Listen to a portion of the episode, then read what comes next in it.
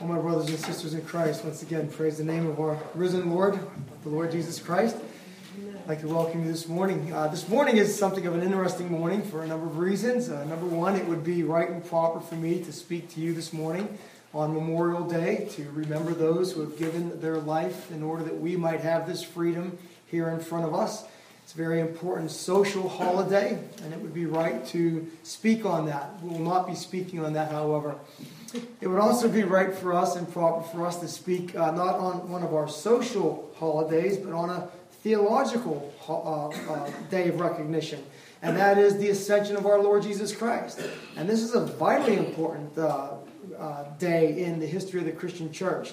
Uh, that day in which our Lord Jesus Christ ascended to heaven to to sit at his Father's right hand. Very, very important. Everything by way of your continuing blessing uh, through the work of Jesus Christ is because he has ascended to the right hand of the Father. He has been given victory over all of his enemies. But this morning we'll take a look at neither one of those things. We will instead come back to that passage of Scripture we've been considering for some time now, that passage of Scripture in, Gen- in uh, Revelation chapter 2, uh, verses 12 through 17. We'll be looking in this passage of Scripture in order to see and to hear the word of exhortation that our Lord Jesus Christ gives to that church at Pergamos. You might remember, those of you who have been with us uh, these last few weeks, we've spent quite a bit of time considering this letter that our Lord Jesus Christ gives to this church. This letter, again, is uh, similar to many of the other letters that he writes. Uh, there are things uh, in common that these letters have. But this one letter I want to take a look at by way of the 17th verse and the exhortation that our Lord Jesus Christ gives for you and me to hear what the Spirit of God is saying to the church.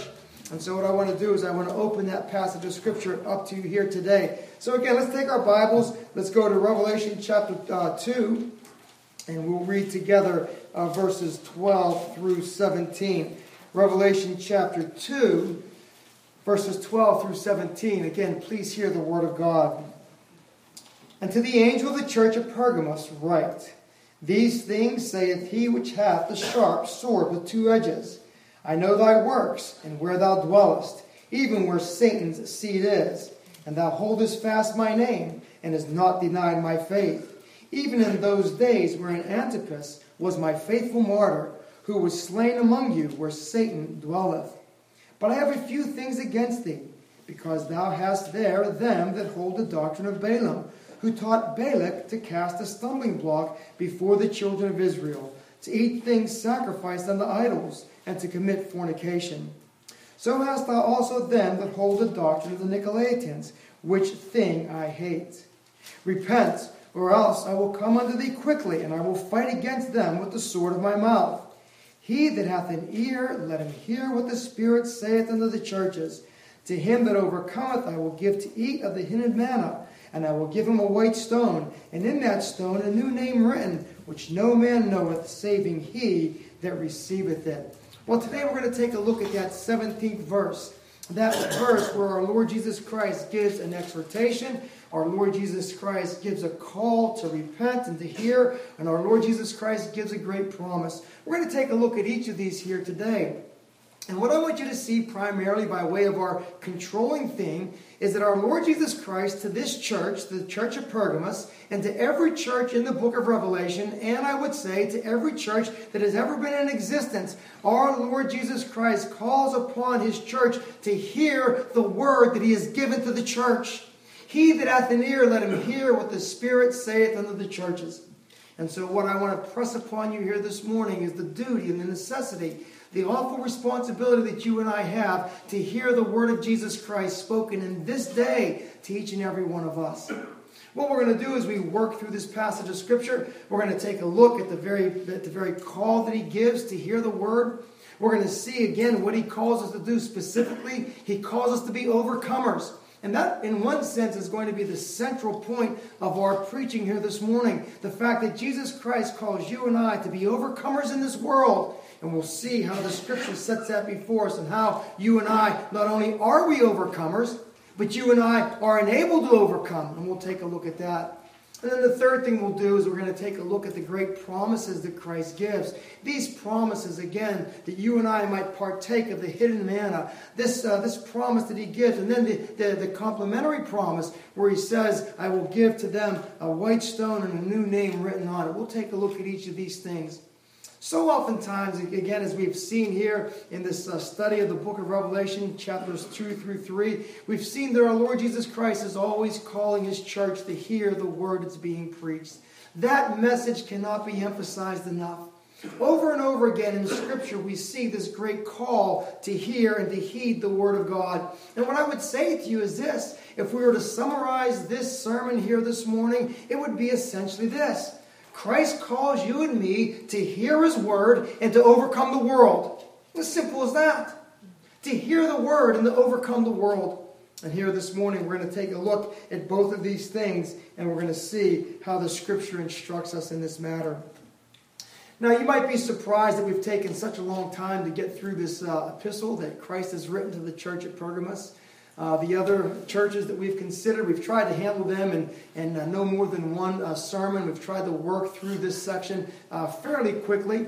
But when we came to this church at Pergamos, one of the things that I noticed is that the things for which this church were commended for were exemplary. Do you remember what they were?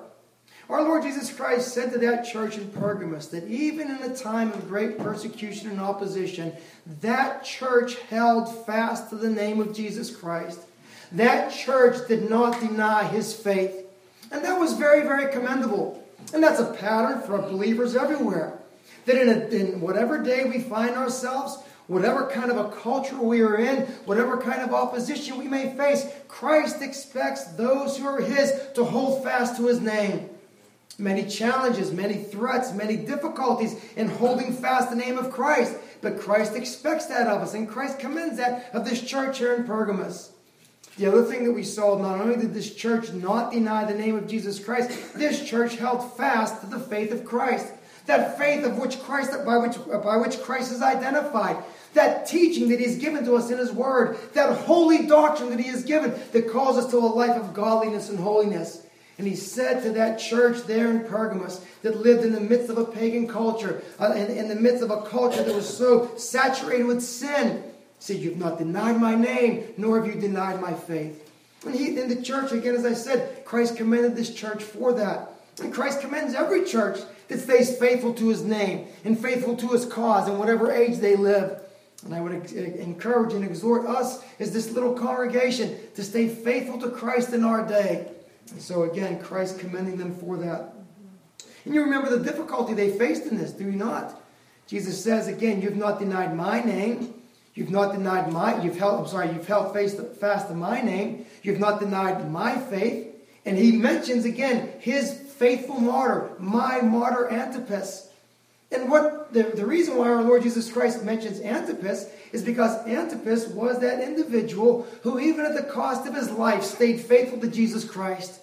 The society was against him. The culture was against him. Everything by way of political and social pressure was upon this man, and he would not deny Christ. And he paid for it dearly. But the thing that I want you to see is this Jesus says, My faithful martyr, Antipas. Christ identifies with his people in their trials. Christ identifies with those who identify with him. And I want you to see and understand that in all these things, Christ personally identified with those in the church that were being faithful to his name. The church had many commendable things about it. And this, in one sense, required, at least from my perspective, an entire sermon to work through.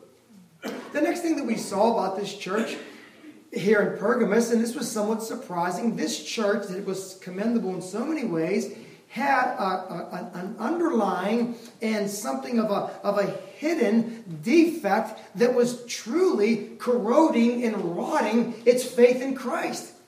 It was a defect that, again, may not have been seen on the surface, but our Lord Jesus Christ saw it.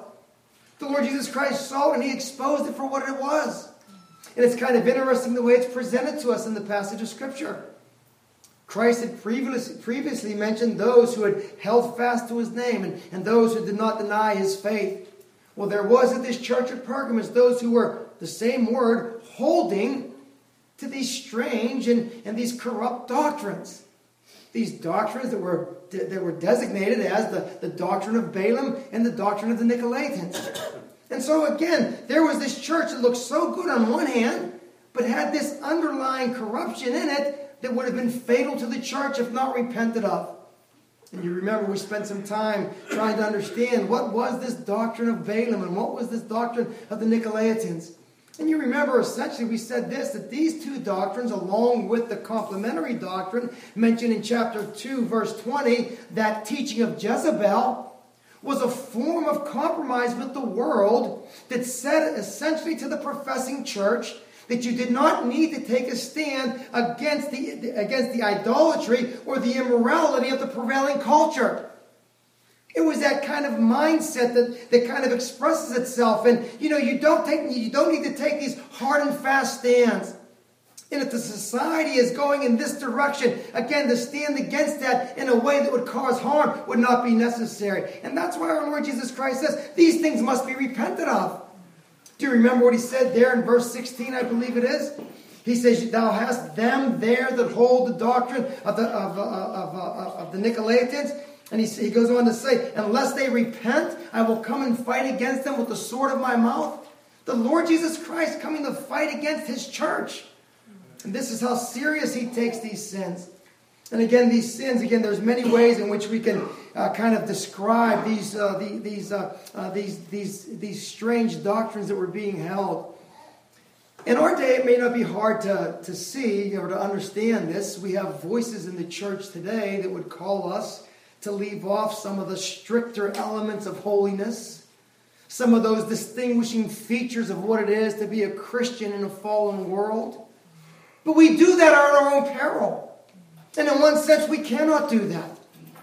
Christ always calls his church to holiness. And he says to those who would, who would entertain teachings, and this was the thing, these were not individuals who were flirting with worldliness, we might say. There were individuals in the church who were holding, and that same word again for uh, those who held fast the name of Christ, there were individuals who were holding this doctrine. In other words, they were incorporating into the very teaching fabric of what they were saying. And our Lord Jesus Christ said these things must be repented of.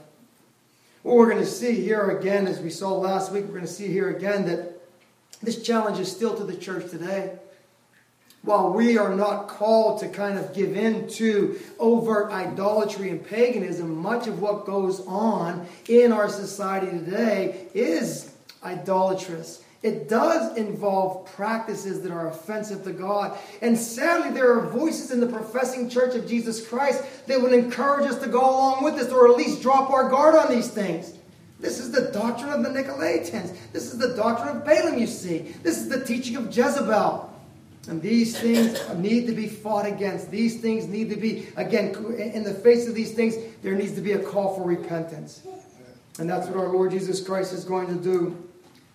Very interesting that many of the many of the strident calls to, to personal holiness given in the scripture as we read them in our day, we normally read them kind of against the backdrop of what we might call an overly secular society that's just giving itself to, to freedom of expression.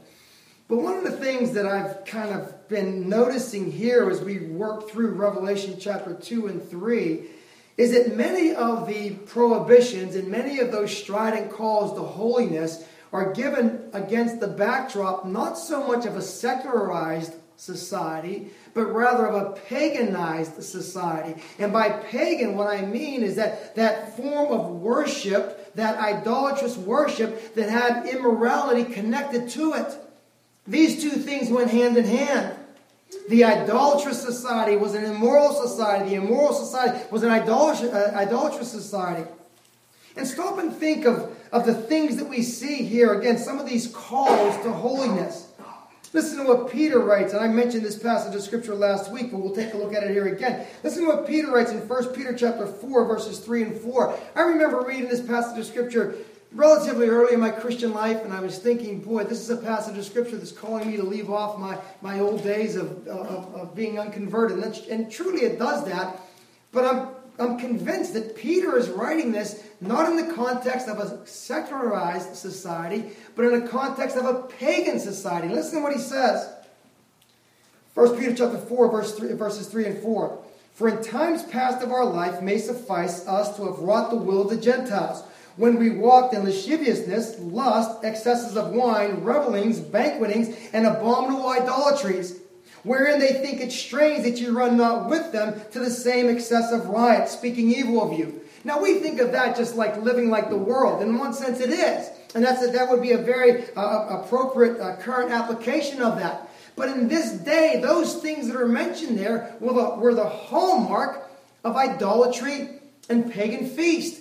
And so that in the pagan feast, the pagan feast that you were expected to participate in, the pagan feast that in many ways you would have been coming out of that background, the pagan feast that in many ways would have represented the very, uh, the very uh, work that you did the very what we would call a, a, a, trade in our day or the or a workers guild that idea that you would be identified publicly these things were involved in that type of public expression and the call to holiness then is a call not only to personal holiness of life, but also a call of personal holiness against the culture where if you don't participate in these things, things can be very, very difficult for you. That's why in the church at Smyrna, they were impoverished.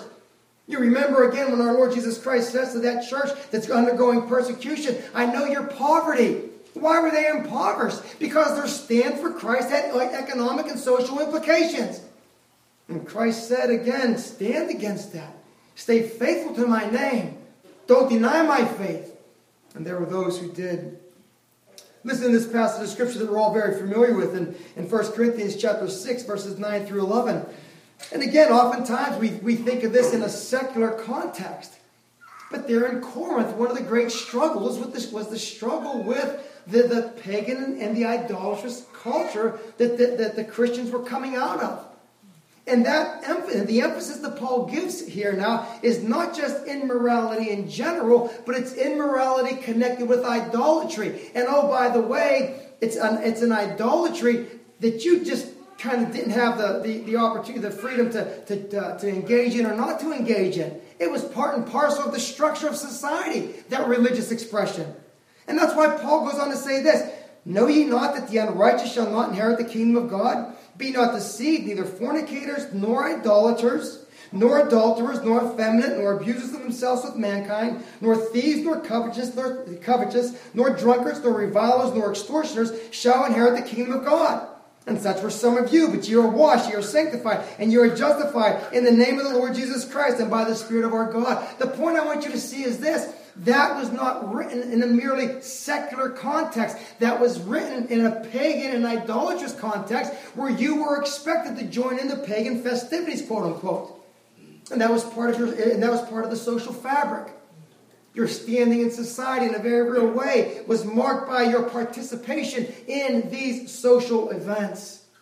And so there you were taking a stand against and say, Well, I'm not going there. I'm not doing that. And maybe your coworker was saying to you, "Well, don't you realize if you don't, if you don't, if you don't participate in this feast, that that's going to have implications uh, for your ability to work?" You're saying, "Look, I'm done with that. That was what I did in my old days, but no longer. I've identified with Christ." And this is, and part of this is going to be why it's significant that our Lord Jesus Christ will, if I can say it this way, will incentivize obedience by way of these precious promises. To him that overcomes, I will give thee to the hidden manna. One of the things we understand about the man in the Old Testament was what? It was provision of God for his people. And you might say that if I follow Christ faithfully, I'll lose out, I'll lose out economically in this world. Christ says, I have hidden manna for you. You might say that if I, if I don't participate in the things of this world, I'll be an, I'll be an outcast and, and I'll be ostracized. I won't be able to have access to the things of society. Christ says, I will give you a white stone. That white stone we'll take a look at something of significance, something of a past in society, having that white stone. And Christ has his own white stone that he gives to his people. And so this great, this great struggle, this great conflict, this great, this great difficulty and the reason why our Lord Jesus Christ was calling for repentance is because there were those in the church who were engaging the larger culture, bringing in elements of, of, of Christian truth, and saying things like our Christian liberty allows us this kind of participation. That our Christian liberty allows us to identify with, with the larger culture. And this is why Paul writes in Galatians chapter 5, verse 13, Brethren, you have been called to liberty, only, only use not your liberty as an occasion to the flesh. And so again, the idea that we're be, that's being forced upon us in this passage of Scripture is that there is, again, a great challenge in every age and in every day for the Christian to stand with Christ against the culture. For the Christian to stand with Christ against false teaching.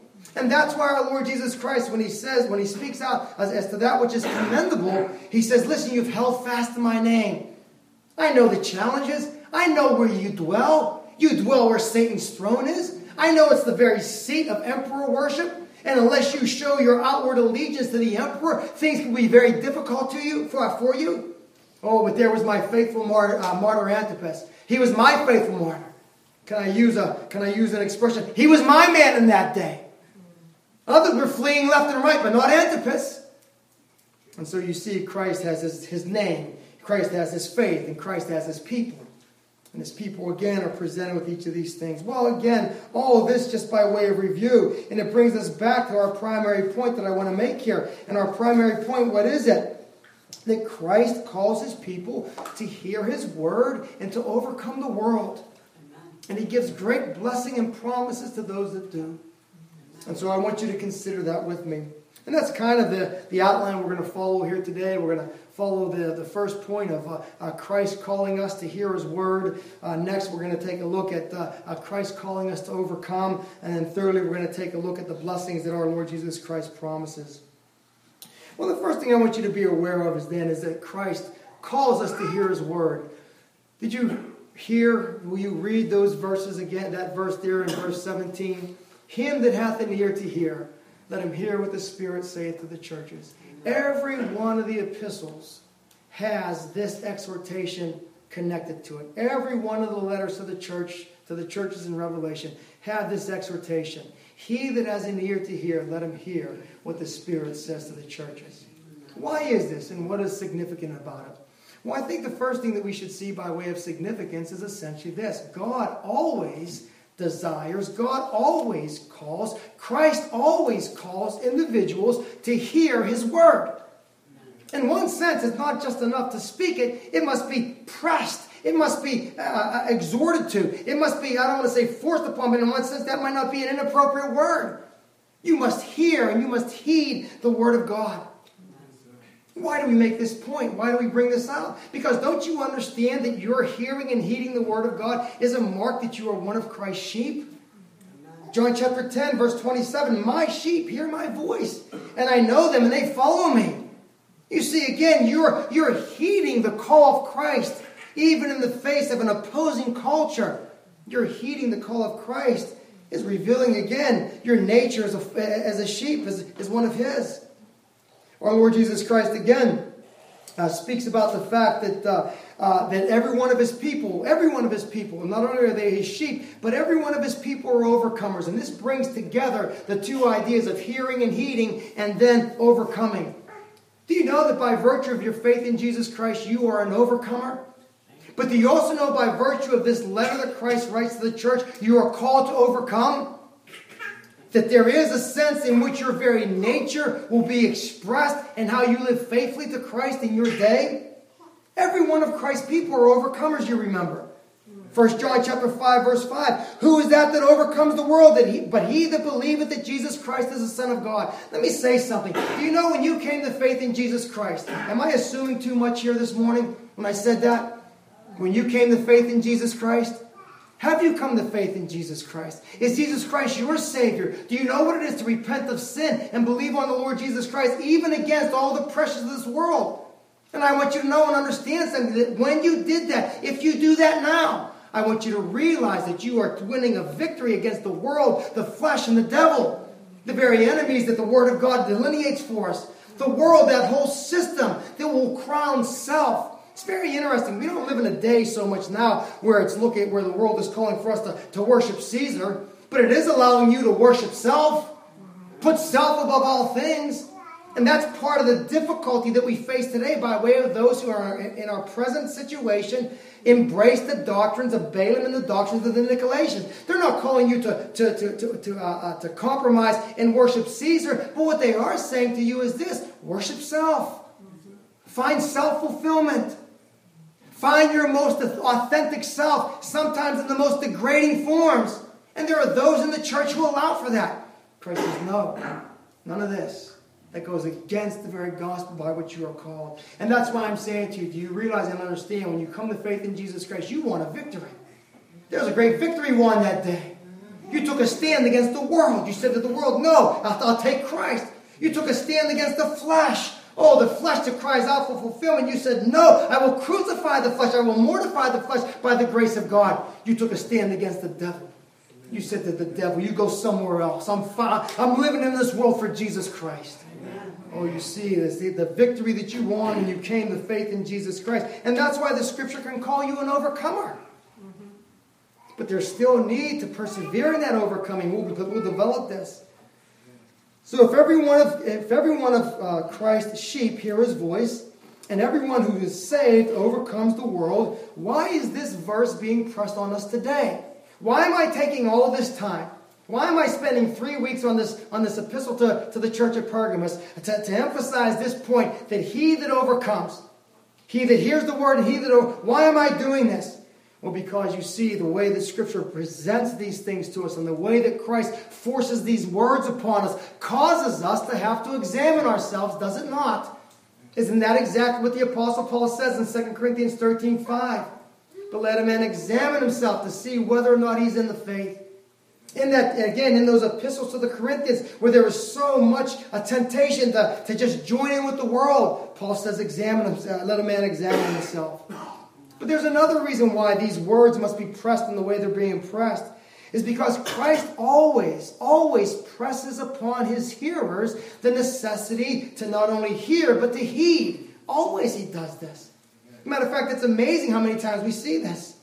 Uh, that, that, that expression, he that hath ears to hear, it's used three times in the Gospel of Matthew, often in the context of teaching in parable. And our Lord Jesus Christ is saying again to those who are listening, are you just listening uh, with, your ears externally, or are my words sinking down into your heart? Oh, he that has ears, let him hear. You go to that that great, that great passage of Scripture by our Lord Jesus Christ, the greatest sermon ever, the Sermon on the Mount. And he comes down to the end of that sermon, and what does he do? He presses upon his hearers the need to make sure that they are hearing, heeding, and obeying, just like he does in each one of these letters to the, to, to the churches. Go down there to, the, uh, to Matthew chapter 7, uh, verses 24 and following. Notice what Jesus says in, in Matthew chapter 7, verse 24. Therefore, whosoever heareth these sayings of mine. Sounds very familiar, doesn't it? Whosoever hears these sayings of mine. Do you have ears to hear? Jesus goes on to say this Whosoever heareth these sayings of mine and doeth them, I will liken him to, to a wise man which built his house upon a rock. In other words, you come to the end of the sermon, and what do you see? You see our Lord Jesus Christ pressing his words upon his hearers in a number of ways. Number one, at the end of that sermon, in the Sermon on the Mount, he reminds them that there is a wide gate and a narrow gate, and that you and I must enter in by the way of the narrow gate. The Nicolaitans and, and the Balaamites and the, those who follow the, uh, the teaching of Jezebel, they'll tell you there's a wide gate. But Christ says there's a, there's a narrow gate. He warned us against false prophets at the end of that sermon as well. False, false prophets who come, uh, again, as uh, outwardly as, uh, as sheep, but inwardly they're ravening wolves. You see, they come into the church. There's a, there are corrupt trees that give uh, uh, corrupt fruit. There are false professors. There are fools who will not hear or heed his words. In other words, Christ always calls his people to manifest those qualities that define his people. By grace, by virtue of what Christ has done. This is what you are. You're an overcomer. No, Christ calls you to manifest that in living. And that brings us again to this to the very, the very subject of the sermon. Oh, how we must hear the word. And what does our Lord say again? He says, uh, He that hath an ear to hear, let him hear what the Spirit saith unto the churches. What does the Spirit say to the church? Does the Spirit say to the church something that you or I might think of subjectively in our hearts somewhere? And maybe I had a dream last night and I got up on a Sunday morning and I told you about my dream. That's not what the Spirit is saying to the churches. Maybe it's something that uh, I just maybe made up and thought about on my own and, and thought by way of my own sanctified imagination. This is what the Spirit is saying. To, that's not what the Spirit is saying to the churches. In every one of these letters, when the, when, when the call to hear what the Spirit is uh, saying to the church, it is, it is pointing back to what Christ has spoken in His Word. What does the Spirit say to the church? He says what is in His Word. And let me kind of illustrate this for you. So here again, I believe it's in verse 15 of this seventh chapter, our Lord Jesus Christ again says that the, the, those who hold to these, uh, these, these corrupting doctrines, they must repent or else I will come and fight against them with the sword of my mouth. Well, what does that mean? Well, the sword of his mouth is this word of God applied in either judgment or blessing. You go there to the end of the, the book of Revelation, in Revelation uh, 22. He that adds to the words of the mouth, I shall add the judgments of this book, fighting with the sword of his mouth. He that removes uh, uh, from this book, uh, his name will be removed. Again, fighting with the sword of his mouth. And so Christ fights with the sword of his mouth by bringing to bear all that with the, which the scriptures declare against sin. And so here is this call, and here is this exhortation again to to hear and to heed the word of God. My friends, my brothers and sisters, will you, will I, will we hear and will we heed the word of God this morning? Will we hear what the Spirit is saying to the church and will we heed it? Will we give our lives to it and over uh, for it? And so this is the first thing that our Lord Jesus Christ is saying. Hear the word. Hear and heed the word. It's not unique to the church at Pergamum. Every one of the churches in Revelation have this exhortation. Look at the teachings of our Lord Jesus Christ. When he preaches, he gives this exhortation to make sure that we hear and that we heed the word of God. Brothers and sisters, what voices are we listening to in our day? Are we listening to the voice of Christ revealed in Scripture? Or are we listening to those who come in the name of, a, of, of, religion and come in the name, I hate to say it this way because it's such a, it's painted with such a broad brush, but come in the name of a feel-good religion and let you enthrone self and keep Christ just maybe as a, as a, as a, as a good luck charm when you, when you happen to think that you need him? Well, you see, in this day, in our day, in our culture, as I said before, the, the, the, the, those who hold to the doctrine of Balaam and the Nicolaitans, they're not telling us to, to, to go along with Caesar worship in order to get along in society. But they will tell you to go along with the moral norms of society in order to get along with society. Society will say to you, if you take a stand here, it can be very costly to you. And there are those, again, in the church that will say, well, it, it, that's fine, you can do that. We need to be cautious about that, you see. This call to follow Christ is clear. Again, it's in the context of those who, uh, of one who specifically gave his life. It's very interesting. This man Antipas, we, Antipas, we don't know much about him. As I said before, I, I, I said it a couple weeks ago, I, I, almost, I almost hesitate to mention the way in which he was martyred. Very, very gruesome, very, very brutal way in which he was martyred. And it's interesting, though, his name Antipas. One of the things that the commentators talk about is that is this a, was this a real name or was this a name given to him? And the reason why they say that is because the, the name Antipas literally means to stand against all. And was that something of the character of Antipas? Was he a man that in the face of all kind of opposition to following Christ was willing to stand against all? Some of you know from church history that, uh, that, that, that, that, great man in the early uh, history of the church, uh, uh Athanasius, uh, uh, who was taking a stand against many of doctrines that were detrimental and were not biblical concerning the person of Christ. And somebody said to him, somebody said to him at one point, Athanasius, don't you know that the whole world is against you? And he says, the whole world against, against Athanasius? Is the whole world against Athanasius? Then Athanasius is against the whole world. You see, again, it's this stand for Christ.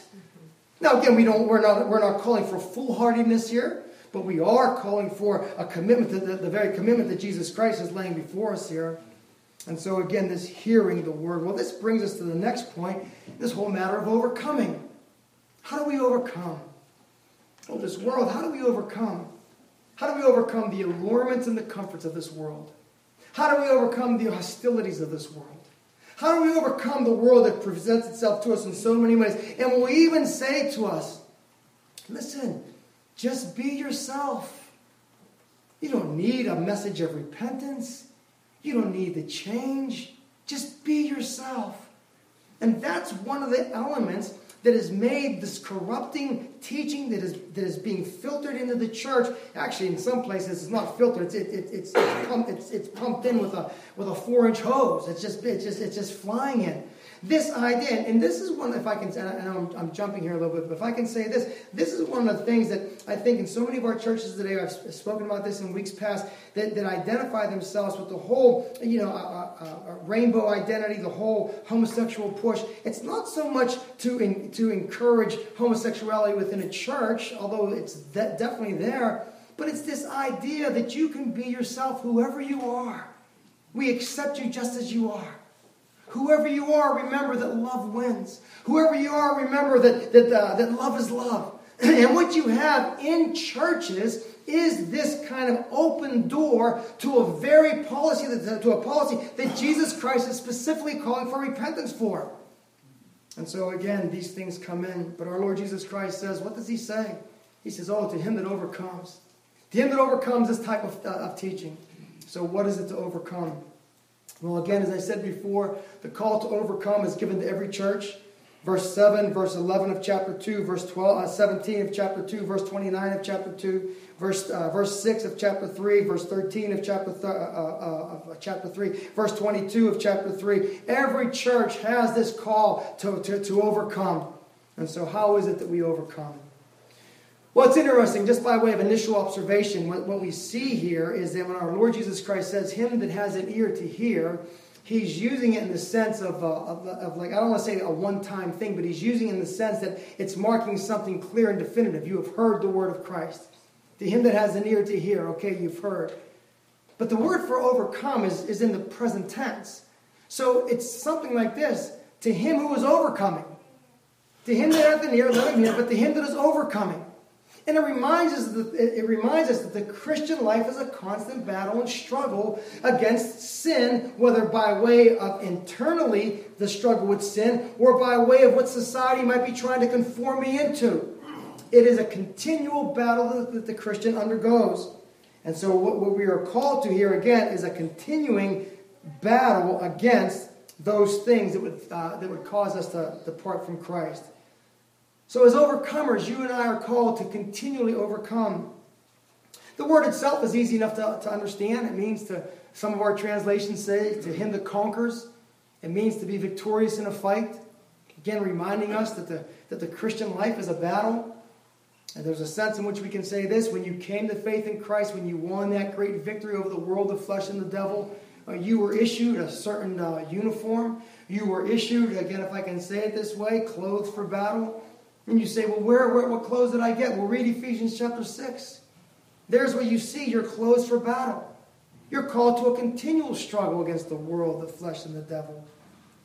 And so, again, how do we understand then this call to be overcomers, particularly in light of the fact that we know that Scripture says that we are overcomers? In other words, when I came to faith in Christ, I'm classified as an overcomer. So, why now this call to overcome? Well, let me say this because, as I said before, what Christ makes you by way of His grace, He enables you to be by way of His grace. Grace is a transforming power that changes the heart of the sinner into the heart of a, uh, of a true, genuine Christian. Those of you who received the daily email, I think it was on maybe Wednesday or Thursday, uh, we had that quote from, uh, from A.W. Tozer. Do you remember what he said? He talked about this idea how that God takes rebels and makes them worshipers. That's what grace does. Grace doesn't just grace doesn't just give you a ticket to heaven. Grace transforms. And so because of that transforming power and by virtue of that transforming power, you and I are called to live as overcomers in this world. Well, I need to get back to Christ here, don't I? I need to remind you again and again that Christ is the very cause and the very reason by which you and I overcome. I think of that passage of Scripture in 1 John chapter 4, verse 4. Uh, greater is he than, uh, I, uh, uh, beloved, you have overcome the world because greater is he that is in you than he, than, than he that is in the world. It's by virtue of your union with Christ. It's by virtue of the indwelling Christ. And I ask the question again, is Christ dwelling in your heart by faith? You see, I can't press overcoming sufficiently unless I press the reality of the new birth. And so again, here is this here is, here is our here is our overcoming by virtue of our identity identity with Christ. In 2 Corinthians chapter 4, verse, uh, I'm sorry, in 2 Corinthians chapter 2, verse 14, uh, the Apostle Paul writes this, But thanks be to God, who in Christ, listen, always leads us in triumphal procession, or always leads us in victory, and through us spreads the fragrance, the fragrance of the knowledge of Him everywhere. In other words, in Christ we are being led on to victory. And therefore, brothers and sisters, take up the call of Christ to overcome. And so again, we, we battle in this world. We, we seek to overcome in this world, and we do it by the grace of our Lord Jesus Christ. You know, Jesus Christ is the great overcomer in the Word of God. You know that, don't you? Again, I was remembered. I was reminded in this past week, and to my shame, I kind of forgot all about it. And uh, somebody reminded me that that uh, in this whole concept of overcoming, Jesus Christ was the great overcomer. I said, "That's right. I forgot about that." And I was so happy to hear somebody bring that to my attention. And it's true. Jesus Christ says this In the world you shall have tribulation, but be of, good, be of good cheer. I have overcome the world. Christ is the great overcomer. And all those who are united to Christ are overcomers and are called to overcome in their particular situation.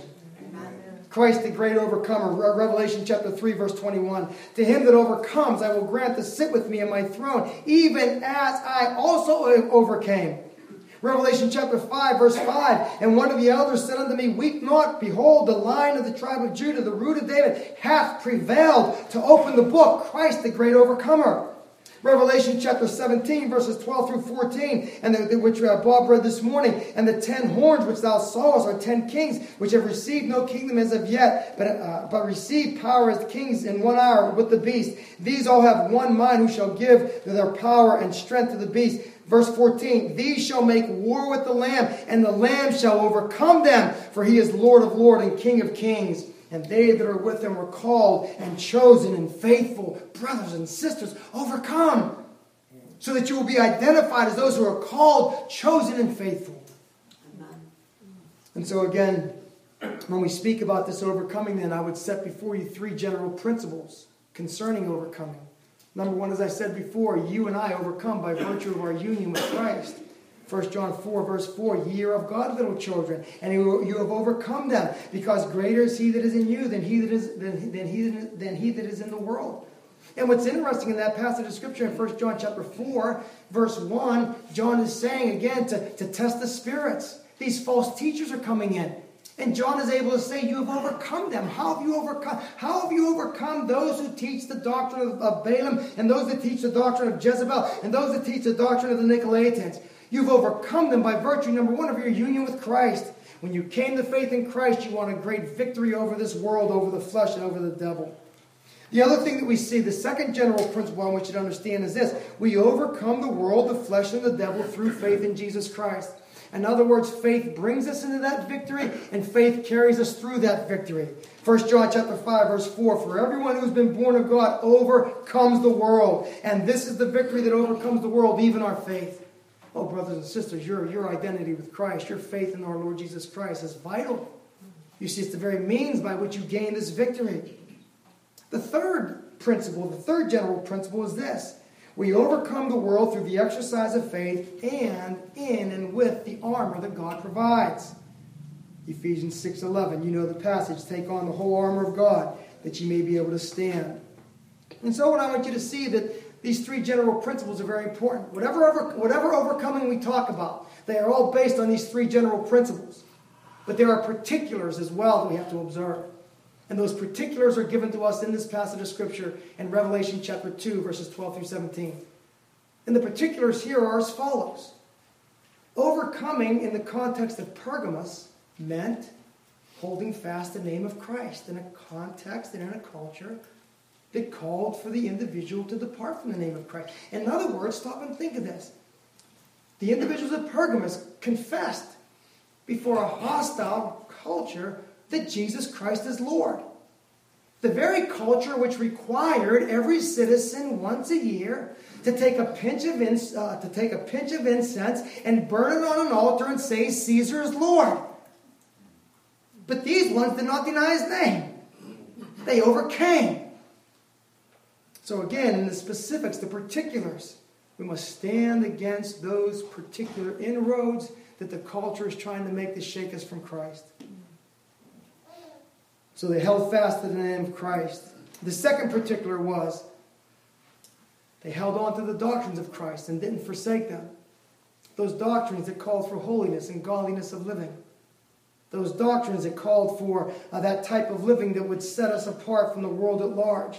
Those doctrines that called for self-inspection and self and self-examination and, and going continually before uh, the, the, the, throne of our Lord Jesus Christ and, and, and seeking forgiveness for sins. Those very doctrines that are all intended to promote holiness and not laxity in life. And they didn't reject this, they held on to that. The third focus of battle, the third particular, was in their prohibition of allowing those false teachers to stay in the church without calling them to repentance. They took a stand against teachers that would allow for this kind of acquiescence to the larger culture.